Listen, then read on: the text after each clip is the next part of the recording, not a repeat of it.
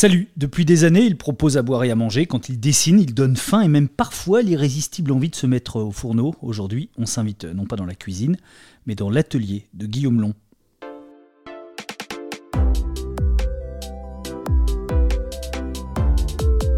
L'Atelier BD, un podcast original proposé par Paul Satis.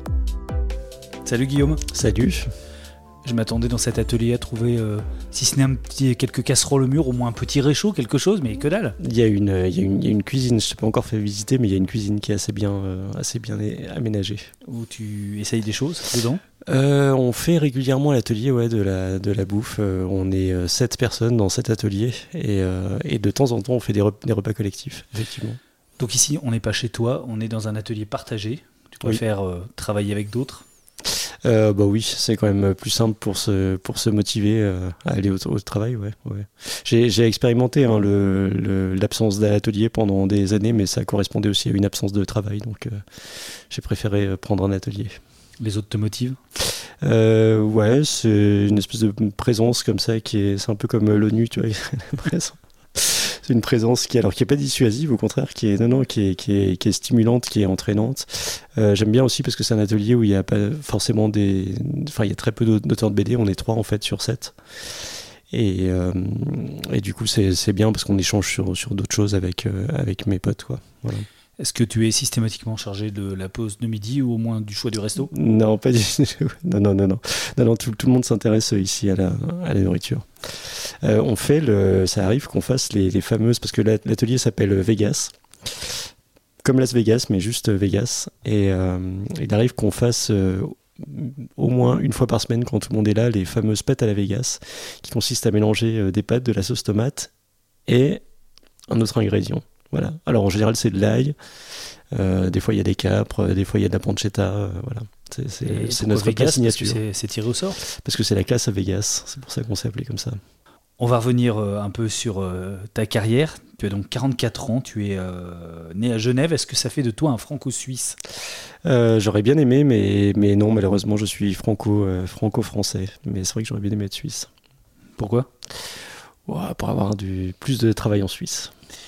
Est-ce que euh, la bande dessinée, ou le dessin en tout cas, a rapidement été une vocation? Est-ce que tu t'en souviens quand tu étais enfant d'avoir toujours eu envie de dessiner? Alors euh, oui, j'ai toujours eu envie de dessiner. Euh, effectivement, j'ai jamais su forcément bien dessiner, donc je n'étais pas très remarqué pour mes qualités de dessinateur quand j'étais petit. Mais par contre, ouais, non, j'avais une espèce de, de compulsion du dessin et surtout de la du scénario, de l'écriture. En fait, moi, c'est ça qui m'a amené à la bande dessinée.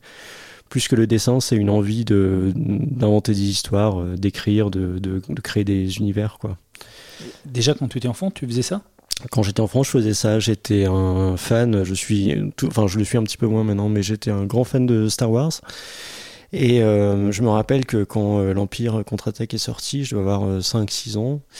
Et euh, je passais. euh, en fait, ma mère, elle travaillait euh, au, au service informatique de l'hôpital de Genève.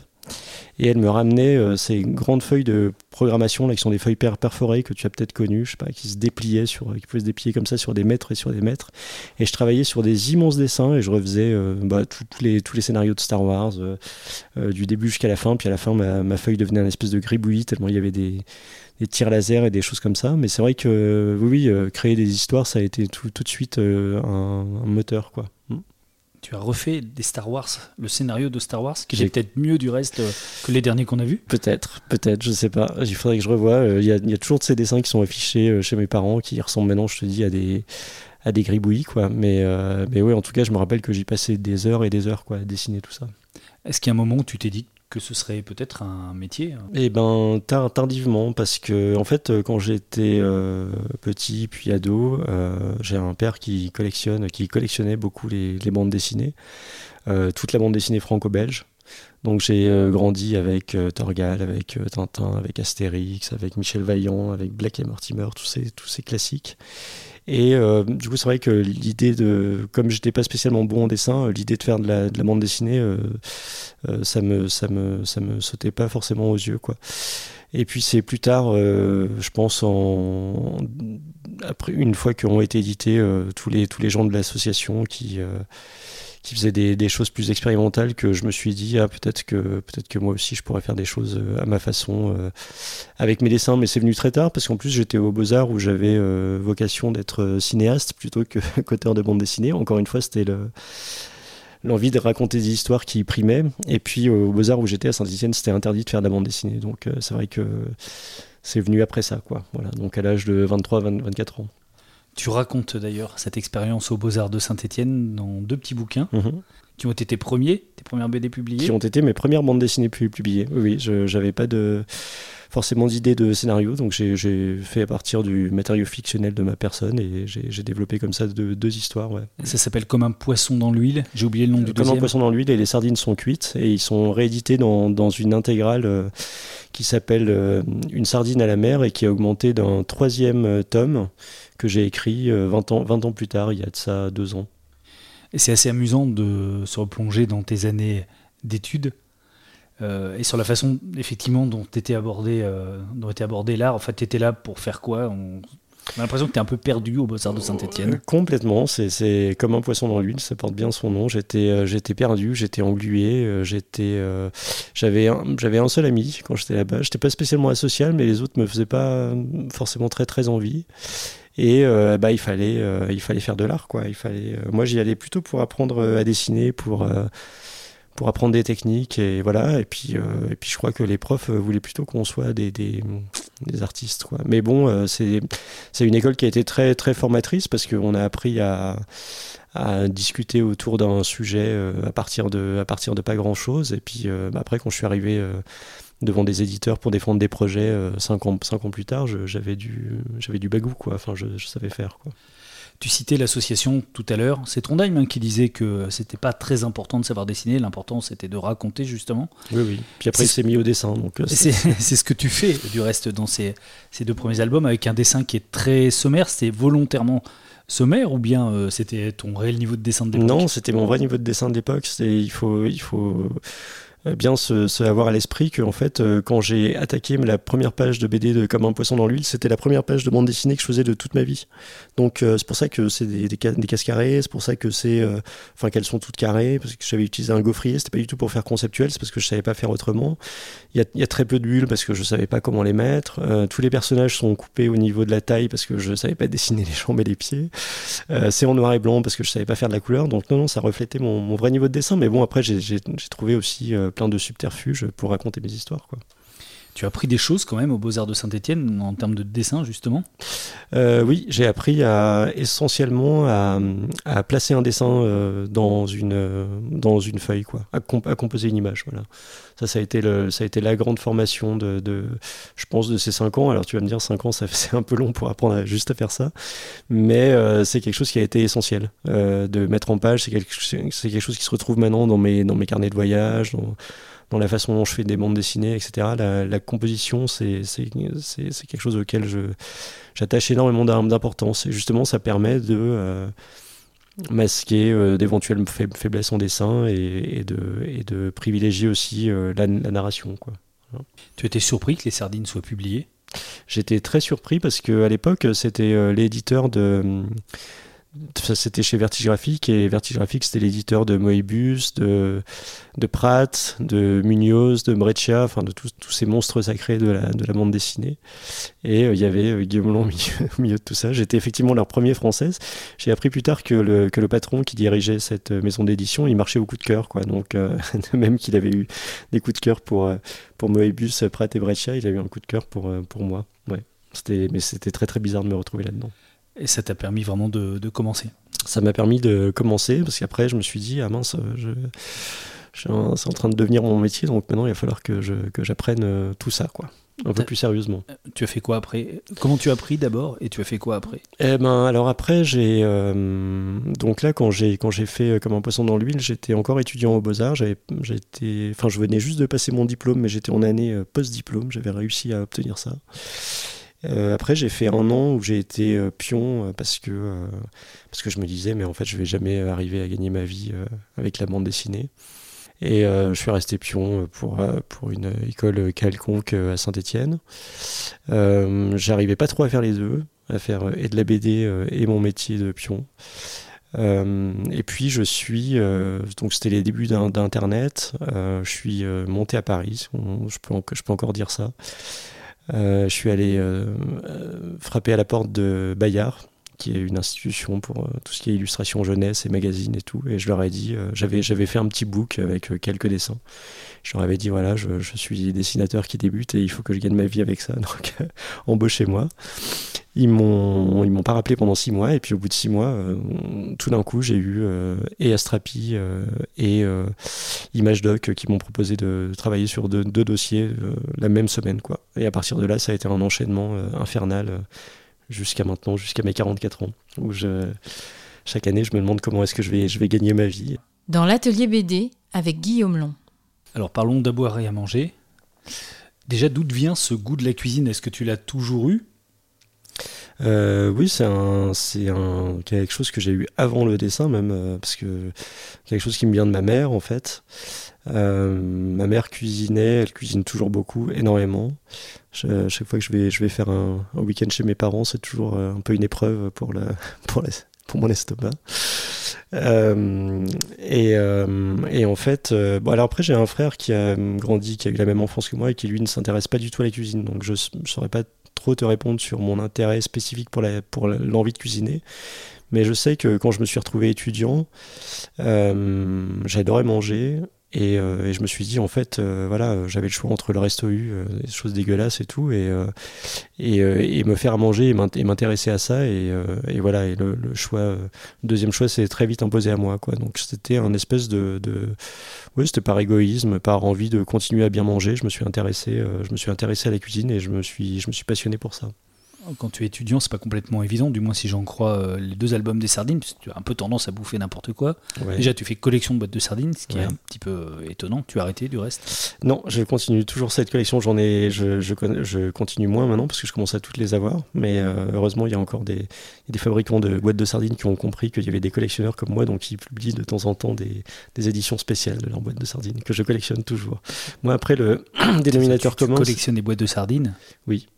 Mais elles sont où? Elles sont exposées? Tu en fais quoi? tu, les regardes souvent? Ça prend beaucoup de volume, donc euh, je les mange déjà, parce que je, déteste gaspiller.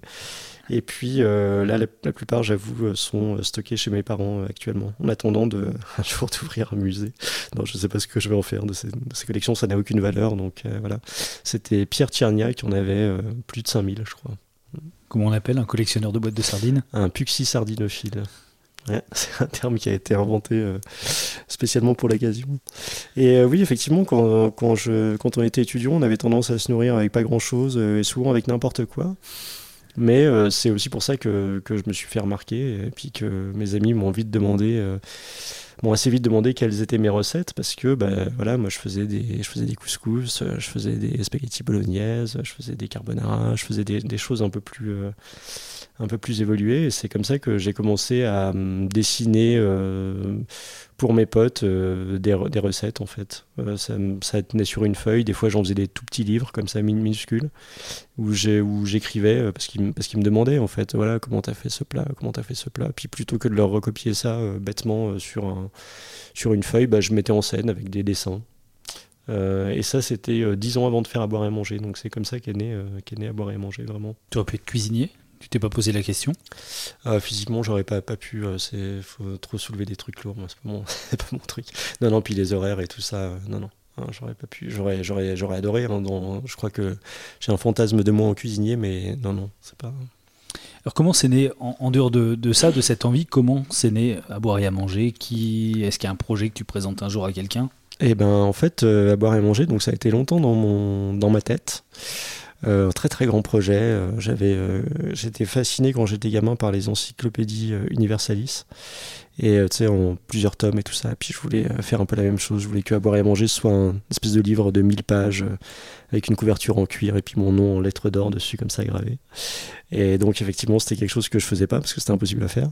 Donc ça a traîné pendant 10 ans dans des cartons. Je faisais d'autres BD. J'ai travaillé pour la jeunesse, j'ai travaillé pour la vieillesse, pour, pour tout le monde quoi, pour des magazines. Et puis euh, un jour, euh, j'ai un copain qui s'appelle euh, Martin Wittberg qui fait l'actu en patate sur, sur lemonde.fr. Donc il travaillait pour eux, là on est en 2009.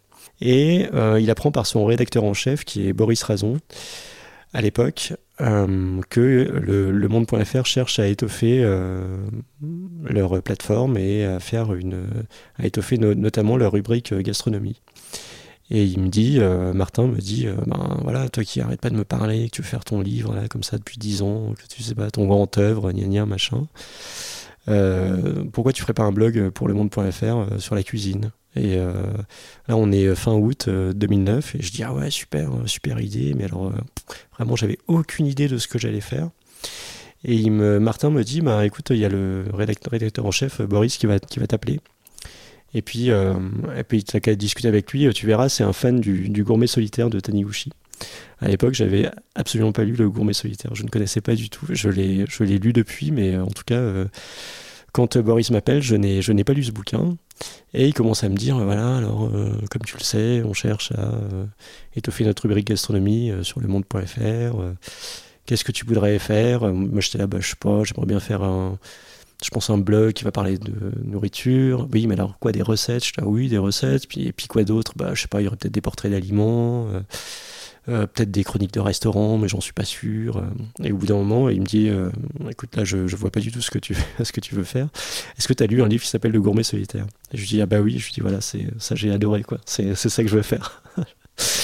donc, donc je commence à lui parler de ça et il me dit ah bah génial bah écoute on commence donc là on était fin août il me dit tu commences début, septembre on trouve le, on trouve le blog il faudra que tu trouves un titre et puis voilà et, euh, et, le, et le 31 août, euh, je cherche une idée à l'arrache, je fais putain, j'y arriverai jamais en fait. Et c'est, euh, je cherche le titre du, de À boire et à manger.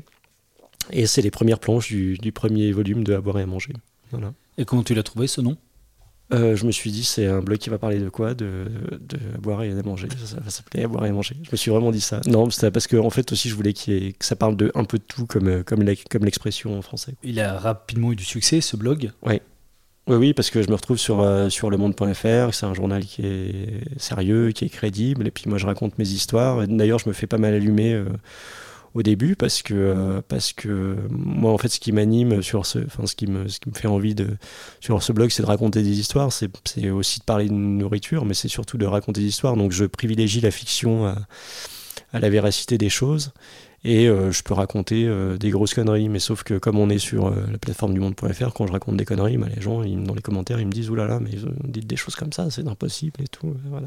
En même temps, c'est ta marque de fabrique. Personne ne parlait de cuisine en se marrant. C'est vrai. C'est vrai. La cuisine, c'est un truc sérieux en France. J'ai eu de la chance d'être euh, d'être le premier euh, sur le coup et et, euh, et d'être même là avant Top Chef quoi. Donc donc c'était pas mal. Donc je suis vraiment arrivé juste sur la crête de la vague et, j'ai surfé dessus au plus, aussi longtemps que j'ai pu quoi.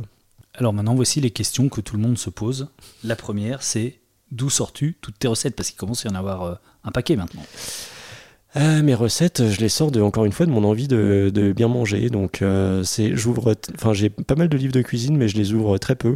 Euh, c'est aussi pour ça que j'ai fait à boire et à manger parce que je me suis aperçu que je voulais faire un livre de cuisine que les gens ouvraient et lisaient.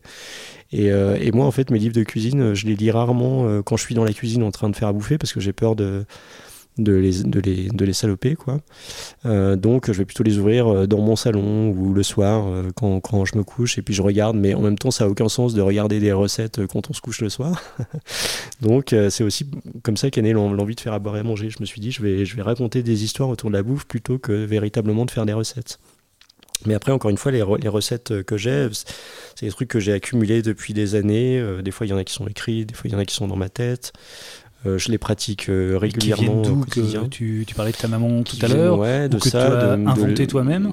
Voilà, Il y en a très peu que j'ai. Il y en a, il y en a une que j'ai inventée qui était une catastrophe, qui était des spaghettis aux, aux aubergines et aux reblochons. Et, euh, et mon ex de l'époque m'avait dit, elle en avait goûté, elle m'avait dit j'ai l'impression de manger une éponge couverte de vomi. Quoi. Voilà, c'était ça. Donc, euh, donc pas terrible quand j'invente des recettes. Mais par contre, je me réapproprie évidemment beaucoup de, beaucoup de recettes d'un peu tout le monde. Et puis euh, maintenant, avec euh, l'explosion de, de, tout ce qui est culinaire sur Internet, c'est génial. quoi. Mais encore une fois, dans, dans À boire et à manger, finalement, je publie peut-être le quart des recettes que je connais parce que ce qui me motive pour, pour publier, c'est une bonne histoire avant tout. Quoi. Voilà. Donc si je trouve une bonne histoire, après je, je sais la, la, recette qui peut accompagner cette histoire. Mais euh, il faut que je trouve une histoire avant tout. Et est-ce que quand tu euh, écris une recette, tu l'as systématiquement expérimentée avant? Oui, tout le temps. Ah oui, c'est aussi, le, c'est aussi un point euh, fondamental. C'est-à-dire que mes recettes sont très détaillées parce que c'est vraiment, euh, c'est vraiment ce que, ce que je fais quand je cuisine. Euh, ce, que, ce, que, je remarque aussi souvent, c'est que dans un livre de cuisine classique, euh, on va avoir des mots comme euh, détailler les légumes, des, trucs comme ça. moi, je m'adresse à des gens qui ne, qui ne savent pas qu'on peut détailler un légume. Donc, je dis, vous coupez le légume suivant les pointillés. Je mets des pointillés comme ça, orthogonaux. Et non, non, et je fais, je, fais, je fais vraiment ça. Donc, pour ça, j'ai besoin d'expérimenter mes, mes recettes. Donc, oui, elles sont absolument toutes vraies. Tu te considères comme doué en cuisine? Oui, bah, je, sais, je sais cuisiner, oui, oui, oui, oui, oui. Euh, oui, je pense que oui. Je ne suis pas au niveau top chef. Euh, ma femme, je ne sais pas ce qu'elle en penserait si on disait que j'étais doux en cuisine. Non, parce qu'elle cuisine aussi beaucoup. Mais euh, non, non, si, je suis plutôt bon. quoi. C'est quoi ta recette préférée? Ah, j'adore, j'adore le ragoût, moi, ce, ce qu'on, appelle les spaghettis bolognaises, pasta al ragoût. Je, suis un grand fan de ça. et aussi les linguines à vongole, donc c'est des mm, recettes de pâte au coq. En fait, souvent ce qui est italien quand même. Hein. Il paraît que tu es un ayatollah du café. J'ai fait croire que j'étais un, ayatollah du café jusqu'à jusqu'à 25-30 ans. Donc j'ai commencé à boire et à manger quand j'avais 30 ans. Euh, jusqu'à 25-30 ans, je ne buvais pas de café. Je détestais ça même. Et puis un jour, euh, j'en ai bu euh, parce que je sais pas, je travaillais sur un projet et puis que personne qui était à côté de moi en buvait. Je buvais des cafés filtres horribles. Je suis rentré par le café comme ça. Et après, je me suis mis café italien à l'art du café, mais honnêtement, c'est une imposture, euh, enfin, je peux le dire maintenant, c'est une imposture euh, totale. quoi. Est-ce que euh, les amis qui cuisinent pour toi ont un peu peur de ton jugement?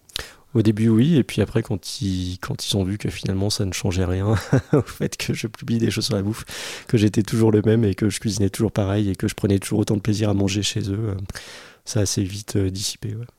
Tu as pas mal chroniqué de restaurants aussi? Oui. Est-ce que tu commences à être un peu connu? Est-ce que tu es comme un peu un, un enquêteur Michelin quand tu arrives dans un resto, le patron flippe?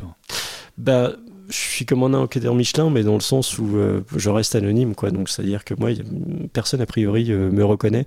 Quand je suis euh, dans les restaurants, c'est toujours non, non, en totale discrétion. je cherche pas spécialement à me faire, à me faire remarquer. J'écris mes histoires après coup aussi, hein, bien, bien après coup. Quoi. Il peut y avoir très bien un mois de délai ou deux mois de délai entre mon histoire et le resto. C'est pour ça que je parle que de resto que j'aime bien, parce que comme ça, c'est ce dont, dont je me souviens.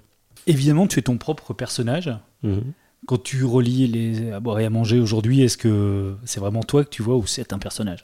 Euh, Non, c'est un, un, personnage quoi. Non, non, c'est un personnage. C'est beaucoup de beaucoup de fiction dans ce personnage. Après, euh, je pense que enfin, tu as pu peut-être poser cette question à, des auteurs de fiction pure, mais tu mets toujours de toi, hein, même dans la, dans la la plus euh, éloignée des fictions que, que, tu peux faire, euh, tu mets toujours de ta personnalité. Donc euh, c'est un personnage qui a des traits de ma personnalité. C'est quoi ta philosophie de la cuisine? Qualité, simplicité, en gros? Euh, mort, quoi. C'est ouais, c'est le, le, en fait au plus c'est simple, au plus ça va m'épater. C'est-à-dire que j'en parlais dans, dans À boire et manger. Je dis que pour moi, le plat, euh, le plat un des plats qui m'épate le plus, ça va être une, bonne salade de tomates en été. Quoi. Parce qu'il suffit que tu aies des, des bonnes tomates du jardin, que tu aies un basilic frais et, euh, euh, et, une bonne mozzarella, et puis tu te fais un, tu fais un plat qui est complètement incroyable, quoi, avec rien du tout, avec un filet d'huile d'olive, et c'est parti. Quoi. La haute gastronomie t'intéresse moins? Oui, beaucoup moins. Parce que parce qu'il y a des codes, parce que c'est un côté aussi élitiste qui me non c'est vrai qui m'intéresse moins mais tout simplement parce que je la, je la, pratique moins au quotidien en fait quoi. Ça fait longtemps qu'il n'y a pas eu d'album d'abord et à manger ça fait bien 5 ans? Ça fait 4 ans. Ouais pourquoi? Parce que j'ai eu des enfants. J'ai eu euh, deux enfants le dernier à 4 ans et demi tu vois. Ouais ça fait 4, 4 ans et demi qu'il n'y a pas eu d'abord et à manger. Je je m'attendais pas à ce cataclysme là mais bon voilà c'est arrivé dans ma vie et c'est quoi Il y a une panne d'inspiration derrière ou un manque de temps Ou euh, tu penses que tu as raconté ce que tu avais à raconter L'éditeur euh, Gallimard attend depuis 4 ans et demi, euh, très patiemment, j'avoue, je le remercie, que je fasse une suite. J'ai du, du matériel en plus pour, pour un prochain à boire et à manger. En fait, j'ai du matériel pour, pour deux prochains à boire et à manger. Il y en a un qui sera assez classique comme les deux premiers, comme les trois premiers. Et puis il y en a un qui sera un peu particulier que je ferai avec, avec ma mère. Et euh, mais c'est vrai que j'ai du, j'ai du matériel, euh, j'ai des choses qui sont avancées, j'ai l'envie, Mais pour l'instant, ce qui m'intéresse, c'est de m'occuper de mes enfants. Donc je me consacre à d'autres choses qui prennent un peu moins la tête que à boire et manger, comme faire d'illustration, travailler pour des magazines. et puis de temps en temps, quand même, il m'arrive aussi de, de, publier une note sur le blog. Voilà. Il t'est arrivé quand même de reparler récemment de, de bouffer de nourriture avec l'ABCDR délicieux? Oui, oui, oui. C'est un projet que je, que je fais depuis euh, 8 ans, euh, à raison de, un mois, un mois par an. Donc, c'est pas non plus un euh, travail euh, immense. Mais oui, oui, ça, ça a été. c'est un prolongement de À boire et à manger, en fait. C'est un peu l'arrière-cuisine de À boire et à manger. C'est-à-dire que j'explique. Il y a beaucoup de gens qui ont il croit que c'est un livre pour enfants parce que c'est un, un, livre qui est illustré avec des textes, alors que pas du tout. Quoi. Ça s'adresse vraiment plutôt aux adultes.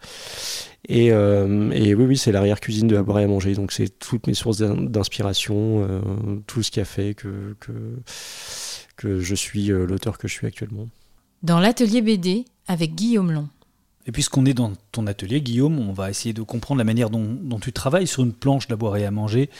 Euh, comment tu l'as construit? Est-ce que c'est storyboardé? Est-ce que c'est écrit? Euh, Est-ce qu'il y a un scénario écrit? Est-ce que tu l'improvises et tu le fais au fur et à mesure? Comment ça, ça fonctionne? C'est un peu tout ça. Euh, j'ai des carnets en fait de storyboard, mais qui sont absolument pas ce à quoi tu peux t'attendre d'un carnet de storyboard parce qu'il n'y a pas de dessin dedans. Il y a que des, il y a que du texte en fait. Des, je remplis des des lignes. Souvent, euh, je, mes, mes, bandes dessinées euh, sont euh, faites en système de gaufrier, donc c'est la mise en scène est, est assez simple. Enfin, en, tout cas, des, pour les cases, quoi. Voilà, j'ai pas trop à me soucier de savoir si je vais Le gaufrier, hein, c'est des cases, qui sont prédécoupées, d'où le nom de gaufrier justement. Ça va bien en plus pour et qui sont et qui sont, ouais, c'est ça, et qui sont toutes les mêmes, quoi. Donc de temps en temps, je fais des plans un peu larges, des décors, des choses comme ça, mais c'est assez rare. donc j'ai des carnets dans lesquels j'écris des phrases et chaque phrase correspond à une case. Après, je vais, euh, dans le cas d'avoir et à manger, typiquement, je vais avoir une recette. Donc, je vais écrire cette recette aussi, pareil, et puis je vais la détailler en différentes étapes. Je regarde combien j'ai de phrases, je regarde combien j'ai d'étapes, et ça me donne à peu près mon nombre de cases. Donc, ça me, dit si je vais raconter l'histoire en une page, en deux pages ou en trois pages. Euh, les histoires excèdent euh, rarement plus de trois pages. Et puis après, je, donc je travaille sur papier parce que contrairement à l'illustration, euh, euh, enfin à la presse, pardon, pas, pas, l'illustration, mais contrairement à mon travail pour la presse où c'est tout en numérique parce que j'aime bien que ça aille vite et, euh, et j'ai pas forcément envie de conserver mes dessins. Mon travail pour la, pour la bande dessinée et pour l'illustration se fait nécessairement sur du, sur du papier.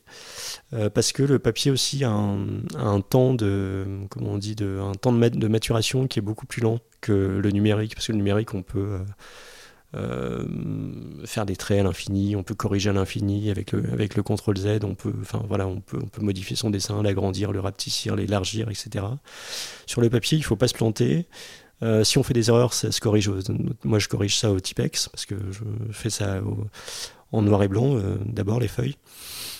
Donc euh, le temps que je fasse, euh, que je corrige, que je mette du blanco euh, sur mon, sur mon trait, bah, il bah, y, y, a un temps qui se passe, après il faut attendre que ça sèche, etc.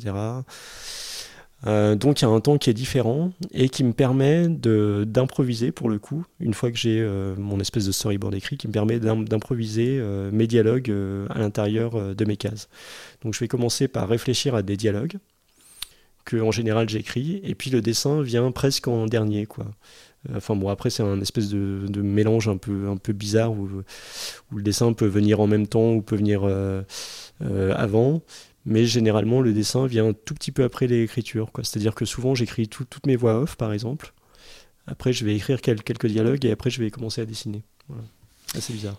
Et alors, le dessin a ceci de particulier que quand on parle de nourriture, il faut qu'elle soit appétissante. Mmh. Euh, déjà, comment tu dessines C'est compliqué finalement, parce qu'il y a beaucoup de légumes, de viande, de, de, eh ben, nourriture à dessiner, ce qui est peut-être plus complexe que ce qu'on imagine, non? C'est pas tellement par mes qualités de dessin que, que j'y arrive, quoique à l'aquarelle, ça va, c'est un, un, peu plus facile parce qu'on peut, peut, plus faire les, les, brillances et les choses comme ça, et la, et la, sapidité en fait. Euh, mais euh, j'y arrive beaucoup par les descriptions en fait, finalement. Quoi. Si tu regardes mes, mes dessins, ils sont quand même assez simples Par contre, c'est souvent des dessins qui, vont être commentés par des textes, ou alors dans la voix off, il va y avoir une écriture qui va être, qui va être appétissante. Après, euh, je crois aussi que c'est pour ça que, que, les livres de la boire à manger ont eu le succès qu'ils ont eu, c'est que euh, justement mon dessin est assez simple. Et quand je montre de la nourriture, c'est beaucoup moins. Euh, euh, les gens ont beaucoup moins de complexes à regarder mes dessins et à se dire ah oui bon bah ça je vais à peu près y arriver à ce résultat euh, plutôt que sur dans les livres traditionnels de, cuisine tu vois où tu as une super photographie qui est prise avec une profondeur de champ adéquate avec une mise en scène particulière où les gens ils voient ça ils se disent ah putain mais ça je, je peux toujours galérer pendant deux heures je vais jamais réussir à, obtenir le résultat de la photo alors que le dessin c'est ouais, encore une fois ils abordent ça avec beaucoup moins de complexes je pense tu as fait des progrès, hein, bien sûr, euh, depuis euh, les, Beaux-Arts de, Saint-Etienne, mm. mais est-ce que tu t'imagines, comme tu disais tout à l'heure, toujours limité graphiquement? Euh, toujours limité, oui, dans le sens où, par exemple, si j'ai envie d'écrire des histoires de science-fiction que j'adore ou, des drames beaucoup plus intimistes, ça va être, ça va être plus compliqué avec mon dessin. Actuellement, je ne me verrais pas faire autre chose que, que, ce que je fais, donc je ne suis, pas, je suis pas tellement frustré. Quoi. À boire et à manger, j'imagine, tu as amené beaucoup de relations avec euh, tes lecteurs. Déjà, le blog, il y a, mm.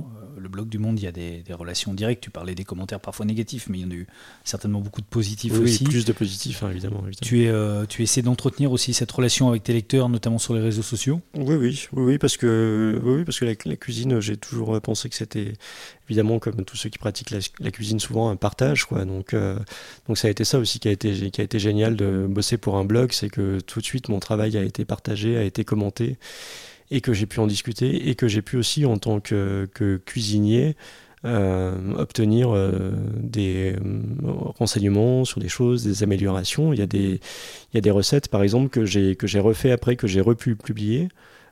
suite à des commentaires qu'on m'avait fait parce que je me suis dit ah ouais en fait les gens ils ont raison il faut plutôt faire comme, comme ça que, que comme je faisais avant quoi voilà est-ce que tu n'as pas peur comme auteur de te faire enfermer dans euh, le dessinateur de BD qui dessine des recettes de cuisine ou qui parle de restaurant parce que tu n'as pas fait que ça? Tu as fait de la jeunesse notamment, il y a des Tin Man, il y a des choses comme ça ben, au début, euh, c'est vrai que euh, oui, ça a été surtout les journalistes qui m'ont fait flipper euh, dès le deuxième tome en me disant mais alors quand est-ce que ça va s'arrêter? Alors j'étais là, je leur disais bon mais parce que ça doit s'arrêter une fois. non, ça fait ça fait 12 ans que je fais ça. Pour l'instant, je ne m'en lasse pas. c'est vrai qu'en ce moment, j'ai pas le temps de le faire. Mais, mais non, non, absolument pas peur d'être enfermé. Au contraire, non, non, ça, a été une chance de trouver déjà. Il y a tellement d'auteurs, je vois, qui dessinent tellement mieux que moi et qui racontent des histoires tellement meilleures que les miennes et qui, et qui galèrent que ça a été plutôt une vraie chance de, de, de, réussir au moins à un moment donné dans la bande dessinée. Quoi. tu as envie d'autres choses Des récits plus longs? Ouais, il y a, y, a y a, des choses, y a des, j'ai des envies, mais qui sont, mais c'est pas encore totalement prêt quoi. En fait, c'est vrai que j'ai commencé euh, par des récits longs et, euh, et c'était un peu ce qui m'avait euh, ce qui m'avait fait arrêter de faire de la bande dessinée.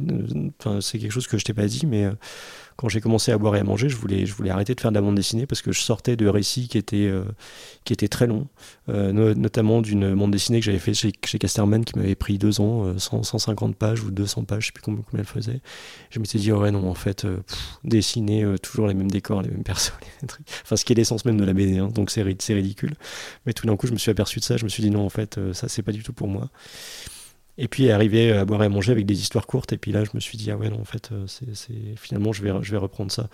Donc, euh, oui, euh, peut-être un jour, il y aura des choses plus longues. Mais par contre, ce sera plutôt en tant que scénariste que, que en tant que dessinateur. Quoi. Tu l'as déjà fait de scénariser pour d'autres? Jamais, jamais. Mais il faut que. Il faut que il faut que je m'y mette, mais c'est quelque chose qui me donne des complexes parce que ça veut dire qu'il faut s'installer devant, devant une feuille ou devant un document Word et puis, et puis écrire, et puis ça c'est encore euh, une étape euh, supplémentaire. Quoi. En revanche, l'inverse est vrai. Tu as déjà dessiné avec des scénarios d'autres pour Tin Man, par exemple. Ouais, ouais, et puis ça, c'est un exercice que, que j'adore, quoi, m'approprier. Euh, l'univers de quelqu'un. Euh, souvent, je, demande la permission de, modifier des dialogues, de retravailler, enfin de faire, de faire des choses aussi à ma sauce. Par contre, il faut vraiment que ça matche. Il faut vraiment que, l'univers me plaise. Je sais que c'était le cas pour Man. Euh, c'est le cas aussi pour euh, deux livres jeunesse récents que j'ai fait. un qui s'appelle un sur un chou de Bruxelles et puis une autre sur une sur une crevette où le, où le challenge était, était, était, vraiment graphiquement était vraiment super quoi et puis m'a donné envie de faire ça mais c'est vrai que c'est pas fréquent non plus quoi dans l'atelier BD avec Guillaume Long puisqu'on est dans l'atelier, on va le décrire, l'endroit euh, où tu travailles. Déjà, c'est une, c'est une pièce d'appartement assez, euh, assez classique avec une euh, cheminée en marbre. C'est vrai, une cheminée en marbre, un poster de Star Wars qui n'est pas à moi, qu'on a, qu'on a récupéré. Euh, moi, j'ai un bureau euh, qui est donc au centre de la pièce. À ma droite, j'ai un, quelqu'un qui fait de la vidéo, qui est graphiste. Et à ma gauche, j'ai Anouk Ricard qui fait, de la, qui fait de la bande dessinée. Et mon bureau, il est, euh, il est assez petit. J'aimerais bien qu'il soit un peu, un peu plus grand, mais bon, c'est comme ça, parce que depuis que je me suis mis à faire de l'aquarelle, j'ai besoin de un peu plus de place. Il y a des dessins euh, au mur. Alors, il n'y en a pas beaucoup. Il y en a un petit peu. Ah, des- les dessins qui au mur, c'est toi, hein, souvent, qui est, c'est qui est représenté par d'autres. qui suis représenté par d'autres. On a un dessin de Soulcier, par exemple. Ouais, ouais, c'est vrai. Un dessin de Soulcier qui est d'après un dessin de, que Christophe Gauthier euh, m'a fait, euh, celui-là, là, où on me voit sur ma trottinette, parce que je me déplace beaucoup en trottinette dans Lyon. Il y a deux, trois dessins. Il y a une image de Soroya. Euh, il y a des euh, photos, euh, il y a des polaroïdes de mes enfants, de ma femme. Un vieux polaroïd aussi de, de quand j'étais jeune. En fait, il n'y a pas beaucoup de choses parce que, que j'évite tout ce qui peut me déconcentrer. Donc vraiment en face de mon, de mon espèce de travail, il y, a quand même globalement que, que du blanc. Parce que ouais, que j'ai pas besoin d'images qui me qui me polluent quand je travaille quoi. Alors, il y a quand même un truc qui m'interroge. Tu as une espèce de petite carte postale de Pezzi au château de Saint-Maurice. Mhm. Pezzi, je pense que à peu près tout le monde a oublié euh, cette, cette série qui était Mhm. euh, des années 60-70 peut-être, avec un, ours, il a un pote morse, un autre pingouin et un, trois- un quatrième qui est Ça, un ça pélican. m'étonne ouais, ça m'étonne que tu connaisses parce que je croyais que c'était Genevois comme euh, comme Ah, c'est suisse. Peut-être mais je, ou suisse suisse allemand, je sais pas, il me semble hein, mais je suis pas sûr. Donc- tu vois, ça sonne un peu suisse allemand. Et donc pourquoi Pezzi? Ça a marqué ton enfance? Ça a complètement marqué mon enfance. Ouais, d'ailleurs, euh, d'ailleurs, euh, Pezzi, euh, des cases avec du texte en dessous, euh, c'est comme un poisson dans l'huile. Hein. Donc il n'y a pas de, il y a pas de mystère. Non, non, Pezzi, ouais, ça, c'était, c'était, euh, c'était mes premières lectures avec euh, Sylvain et Sylvette, un peu plus, euh, un peu plus flippant, Sylvain et Sylvette. Avec Roald Dahl, tout ça quoi. Là j'ai cette image parce que il se trouve que je suis allé voir une exposition de Pezzi, que les originaux étaient magnifiques, mais vraiment, mais je m'attendais pas du tout à ça. C'était incroyable comme expo et puis euh, je trouvais le flyer beau donc je l'ai affiché. Mais c'est vrai que je sais, il n'y a pas vraiment d'explication de, de pourquoi il est là. Je pense que c'était un moment de désœuvrement où j'ai où j'ai affiché ça quoi. Voilà. On a des petits porte-clés avec euh, qui pendent sur ta lampe Ah, de dessin. ça, il, y a, ouais. il y a Pikachu et euh, Boba Et Fett. Boba Fett, ouais. Il y, a un- il y a un petit personnage de One Piece. Il y a une abeille en laine cardée. euh, il, y a, euh, il y a un petit bonhomme là. Ouais, ouais, c'est des choses que j'accumule. Je suis assez, euh, assez matérialiste. J'aime bien, tu vois, les une plume. Il y a des petits personnages. Ce petit personnage, j'ai le personnage de Arthur dans Babar qui me suit depuis, euh, depuis que j'ai commencé la BD, donc depuis 2002. Pareil, Arthur, c'est comme Pezzi, c'était tes lectures d'enfance, Ouais, Babar quand j'étais petit, euh, Laurent, Laurent de Bruneuf, euh, j'adorais. Je, je lisais. euh, J'en lis maintenant à mes, à mes enfants. Euh, non, non, je trouve ça génial. Barbare, c'est un, peu. euh, c'est un peu comme Tintin. Il y a des. il Y a des euh, J'aime bien parce qu'il y a des méchants qui sont, euh, qui sont inquiétants un peu dans Babar. Il y a des, tu sens qu'il y a des moments où ça peut déraper, où il y a des gens qui peuvent. Ouais, Rat Access, mais même où la, où la vieille dame, où je me rappelle de un truc qui s'appelle Babar et les trois voleurs, où les trois voleurs, c'est des crocodiles, puis qui sont vraiment. Tu sens que. En fait, ils peuvent, euh, ils peuvent à un moment donné te planter avec un couteau et que tu peux mourir, quoi, tu vois. Et or, t'es dans un livre jeunesse, donc c'est bizarre euh, d'aborder des questions comme ça. Oui, oui, c'est des, c'est des gris-gris, c'est des choses, euh, c'est des choses. J'ai j'ai l'impression qui me, qui m'aident en fait à créer, alors que bon, c'est purement artificiel, hein, mais euh, ouais. Il y a donc euh, un vieux pot de confiture avec de l'eau, ça c'est pour l'aquarelle. Et Mhm. l'aquarelle, des essais d'aquarelle, on sent que ça te tient à cœur en ce moment, l'aquarelle. Ben, en ce moment, oui, oui depuis, euh, depuis que je m'y suis mis il y a, il y a, il y a 8 ans, donc, mais là, puis là, les choses euh, s'intensifient en fait. Au plus je vieillis, au plus. euh, alors, bon, c'est pas au plus je vieillis, en fait, c'est plutôt au plus j'avance dans, dans, le, dans le métier. euh, déjà, au plus j'en ai, j'en ai soupé de, des écrans, donc j'essaie de m'en tenir un peu plus éloigné. Euh, J'y vois un peu moins bien euh, qu'avant, donc j'ai envie de me reposer la vue. Et puis, et puis j'ai envie de revenir à ce que je faisais aux Beaux-Arts, c'est-à-dire, et que j'aimais pas du tout pourtant quand j'étais aux Beaux-Arts, les mains dans la peinture, quoi. C'est un truc qui me, qui me plaît de plus en plus. Alors après, c'est c'est pas non plus de l'huile, hein, ni de l'acrylique, ça reste, ça reste de l'aquarelle, un truc très, euh, une discipline très délicate. Mais euh, j'aime bien avoir des choses, c'est comme j'ai une montre qui est. euh, qui marche en la, en la remontant, j'aime bien avoir des choses qui marchent euh, avec des, enfin, qui marchent au, comment on dit, au des choses organiques, quoi, des, organiques, voilà, pas, quoi. Voilà, c'est ça exactement. Ouais. On parle euh, bouquin pour terminer. Dans tout ce que tu as fait, j'ai compté, il doit y en avoir 29. Tu sais combien tu as fait de livres? Euh, C'est ça, c'est pas loin, peut-être un petit peu plus. Mm. Lequel tu préfères de tous? Euh, alors, je crois que ça va faire très plaisir à, je pense, à un, graphiste qui est, qui est dans la pièce à côté et qui doit m'écouter en ce moment, pendant que je suis en train de parler. Mais c'est le bouquin que j'ai fait, euh, fait avec elle, qui est donc euh, l'ABCDR délicieux, mon livre, mon livre illustré. parce que le niveau de dessin que j'ai dedans, déjà, je trouve qu'il est top pour moi. Enfin, c'est vraiment je, encore une fois, là je, là, je pourrais pas euh, dessiner mieux que ça pour l'instant, donc j'en suis très très content. Souvent, quand je, quand je regarde des choses euh, que j'ai fait un peu avant et tout, je trouve que le dessin euh, date, ou alors je vois les imperfections et tout, et puis là, je, même après sa sortie, j'aime bien. Et puis, c'est un livre qu'on a vraiment pensé. Euh, dans les moindres détails et, euh, et, qui parle de et qui parle de choses qui sont euh, ouais qui sont en dehors des, des, des sentiers battus. Enfin c'est, plus mon enfin qui parle de mon travail d'auteur en fait. Et du coup enfin moi je trouve ça assez ça a été intéressant même pour moi à le relire. Il y a des choses que je trouve amusantes. Qui a une autre particularité c'est qu'il a été publié par les éditions exemplaires donc après un, mm. un crowdfunding. C'est pas ton premier du reste? C'est pas mon premier crowdfunding, mais là c'est la première fois que je bosse pour moi-même. Le, le, crowdfunding que j'avais fait avant, je travaillais pour une maison d'édition et, euh, et, là j'ai vraiment travaillé pour mon bouquin euh, pour, euh, pour me donner les moyens de, travailler sur ce livre. Or voilà, j'ai récolté énormément d'argent, ce, qui est, complètement inespéré pour, un, bouquin de ce genre. Donc non, non, encore une fois, ça a été une expérience qui était, vraiment super. quoi. Qui peut t'envisager à te passer d'éditeur, même si tu travailles pour de grands éditeurs comme Gallimard que tu citais tout à l'heure euh, Non, parce que c'est un, celui-là, c'est un projet qui spécifiquement euh, avait pas tellement besoin d'éditeurs. Voilà, c'est quelque chose que je pouvais faire moi-même. Euh, non, non, alors que les à boire et à manger, au contraire, je suis très très content qu'il y ait un éditeur derrière parce qu'il m'aide à trier, il m'aide à réorganiser tout ça. Enfin, il fait une partie du travail, quoi. Donc, et d'ailleurs, je lui demande de faire cette partie du travail. Donc je suis très content d'être accompagné. Mais pour en revenir à, à l'ABCDR, en fait, c'est euh, j'aime bien ce livre parce que je crois que c'est le genre de livre que, que j'aime bien lire euh, euh chez mes contemporains. J'aime bien les livres qui, qui, parlent des dessinateurs plutôt que, plutôt que des BD classiques. Quoi. Enfin, ça, ça m'intéresse de plus en plus en tout cas. Ton prochain livre, ce sera quoi?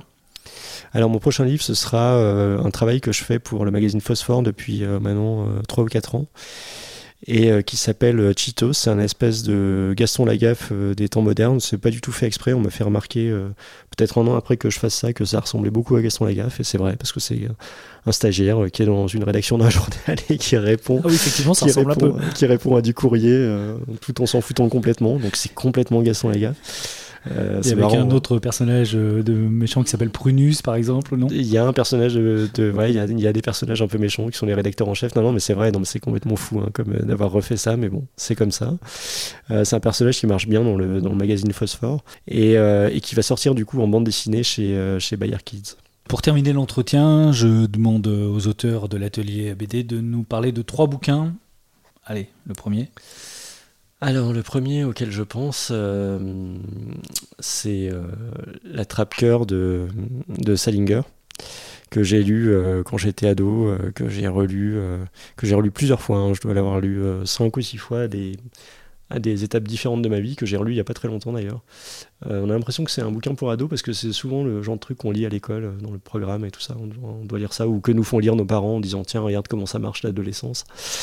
Euh, enfin, moi en tout cas, c'est comme ça que ça s'est passé pour moi. Et, donc, on a l'impression que c'est des livres d'ados et en fait, c'est un livre qui est, qui est, super, qui est universel, qui parle, je trouve, à n'importe quel âge qu'on le lise. à un moment donné, moi, il me raconte quelque chose.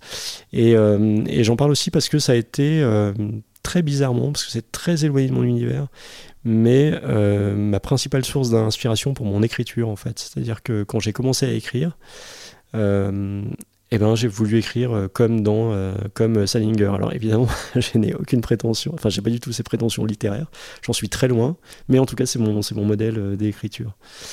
Un deuxième? Ce qui m'amène au deuxième livre, qui est un deuxième modèle d'écriture, qui serait aussi Goscinny. Alors pas quand il fait, pas quand il travaille pour Lucky Luke ou pour Astérix ou ou pour toutes ces choses-là, mais quand il travaille pour le petit Nicolas. Voilà, les histoires du petit Nicolas qui fait avec son P. Cette façon de raconter, cette façon d'avoir un, narrateur qui est là et mm, qui dit qu'il va, va raconter une histoire. Eh ben, c'est aussi, c'est aussi une écriture que j'ai eue, que j'ai eu dans À boire et à manger, et qui m'a vraiment, qui m'a vraiment énormément marqué, quoi façon d'écrire. Puis le personnage qui avait, enfin, les personnages du petit Nicolas avec ses copains et tout ça, c'était des choses qui étaient complètement éloignées de, mon univers parce que moi j'ai, enfin, je veux dire, euh, j'étais pas dans, enfin, c'était pas du tout les mêmes. Euh, le, petit Nicolas, c'est les années 50, euh, 60, quoi. Moi j'ai grandi dans les années 70, 80, donc rien à voir. Mais pourtant, il y avait quelque chose d'universel qui me parlait.